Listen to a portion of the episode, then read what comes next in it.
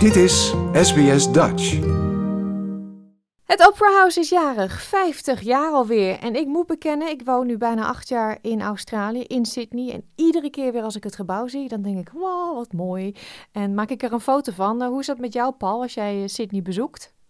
Absoluut. En, en vooral ook tegenwoordig vaak met de verschillende kleuren erop. Het is vaak altijd weer heel anders. Het is zo'n prachtig gebouw en zo uh, op zo'n mooie plek. En als je er met een ferry langs gaat, vind ik ook altijd zo spectaculair. Ja. Dat uh, als je van de ene kant van de haven naar de andere kant gaat en je, en je ziet het Opera House daar liggen. Wauw, ja, ja. fantastisch. En de verjaardag van het Opera House, daar grijpen we aan om even lekker chauvinistisch te doen. Want uh, jullie als de, de DACC, Dutch Australian Cultural Center, jullie hebben in jullie archieven geplozen en hebben een paar Nederlandse linkjes gevonden met het hè? Ja, inderdaad. We hebben een, een geweldig archief in, uh, hier in Sydney. En uh, daar heeft onze researcher en boardmember Paulus uh, Breedveld in zitten pluizen.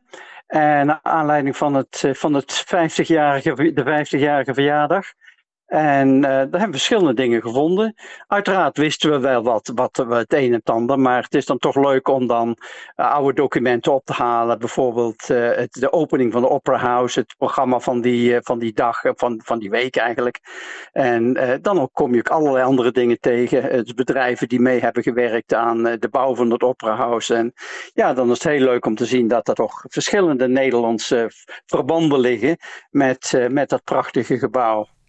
Ja, laten we die dan even doornemen. Dat vind ik wel leuk om te horen, want uh, ik uh, bestond nog niet uh, 50 jaar geleden. Dus het is voor mij nieuw. Nou, als je dus, we moeten dan eigenlijk beginnen voordat het, voordat het er is. Ja? En dan hebben we dus Dick Dusseldorf, die dus in 51 vanuit Nederland naar Australië emigreert. En die werkte in Nederland voor het Bredero bouwbedrijf. En daar was hij constructiemanager en moest kijken of er in Australië werk, werkte was voor, de, voor het bedrijf. Afijn, dat heeft ertoe geleid dat hij um, een aantal jaren later zelf een bedrijf heeft opgezet als een subsidiary van Bredero. En dat bedrijf heet Civil and Civic. En dat is ondertussen onderdeel van Land Lease, dus een heel bekend en heel groot bedrijf in, uh, in Australië. En dat is dus in, in, in feite opgezet dus door Dick Dusseldorp, Nederlander Dick Dusseldorp. En dat bedrijf heeft dus aan de constructie gewerkt van het Sydney Opera House uh, tussen 1959 en 1963. Dus een heel belangrijk gedeelte, de fundamenten van het gebouw. Ja?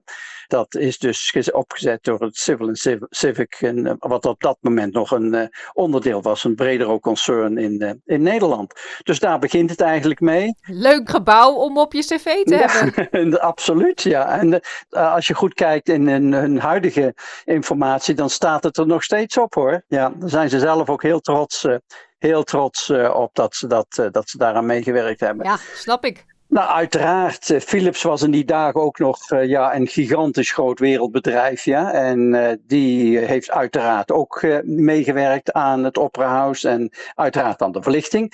Dus die Philips Lightning die, heeft, in, heeft zowel dus de het interieure verlichting en de buitenverlichting hebben hun aangebracht hebben ze een aparte company opgezet samen met een, uh, een collega-bedrijf, om zo maar te zeggen. GEC, ook geen klein bedrijf. En gezamenlijk hebben die het bedrijf opgezet. Philips Opera House Lightning. PTY Limited. En daar, uh, die hebben dus de, dat verzorgd. Dus dan zitten we eigenlijk Voordat het gebouw klaar is, hebben we dus die Nederlandse activiteiten. En dan met de opening zelf, dan heb je Willem van Otterlo, de Nederlandse dirigent die, die op dat moment dirigent is van het Sydney Symphony Orkest. En die was dus de dirigent aan het eerste concert wat er gegeven is in het Opera House ja, in, in 1973. Ja. En dat uh, programma heeft, staat ook in het archief van de DACC met alle informatie erin. En die hebben dus ook op de website gezet. Dus mensen die er geïnteresseerd zijn, die kunnen daar ook even kijken. Het hele programma staat erop. En uiteraard de, de links die er zijn, dus dan met Nederland.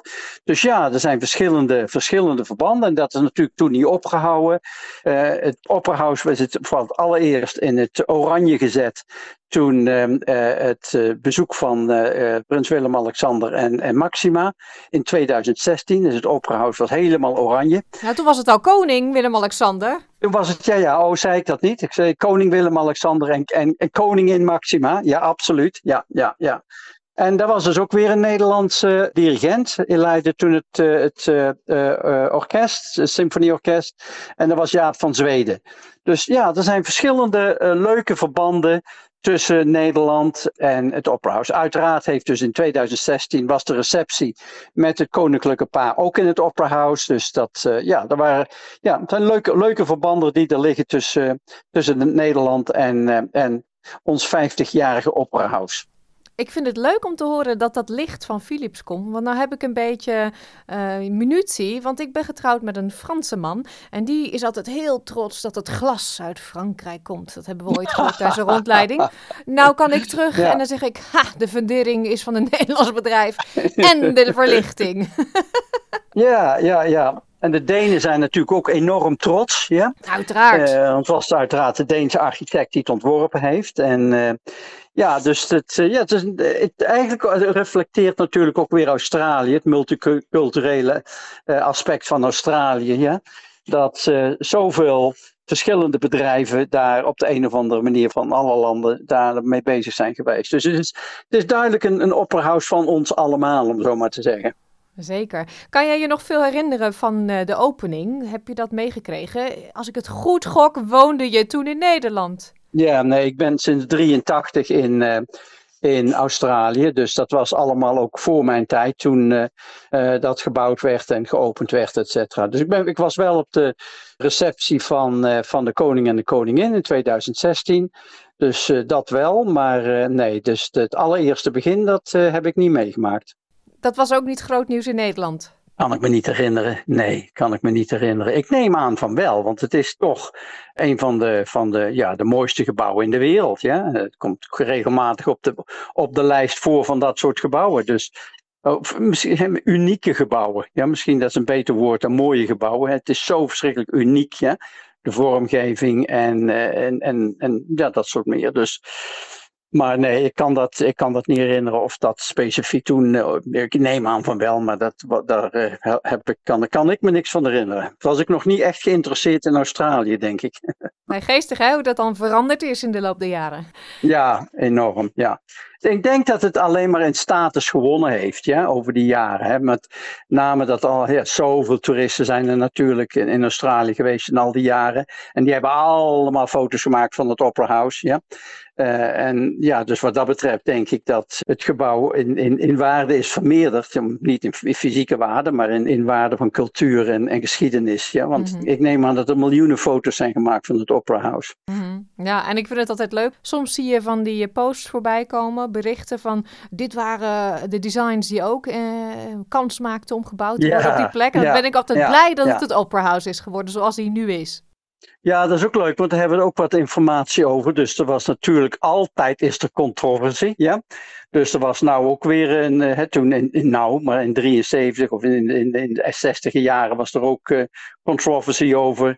Uh, allerlei problemen. Er was niet genoeg geld. Ze hebben een loterij op moeten zetten om geld uh, bij elkaar te krijgen om het gebouw af te maken. Dus, en dat leidde dan weer tot het ontslag van de architect. Want financieel liep het helemaal uit de klauwen enzovoort. Dus er waren natuurlijk allemaal intriges en problemen rondom uh, eerst allereerst ja, het gebouw zelf. Ja, design, zoals je zelf al zegt. En dan op de plaats waar het zou, zou gaan komen. Er waren natuurlijk ook een hoop mensen weer tegen. Uh, ook een hele, hele rel was daarover. En dan uiteindelijk de bouw zelf, wat dus uh, ook niet van een leien dakje liep. Nee. Nou, gelukkig is het allemaal goed gekomen en nou, kunnen we er nog steeds van genieten. Ja, absoluut. Dankjewel voor deze uitleg. Oké, okay, graag gedaan, Pauline.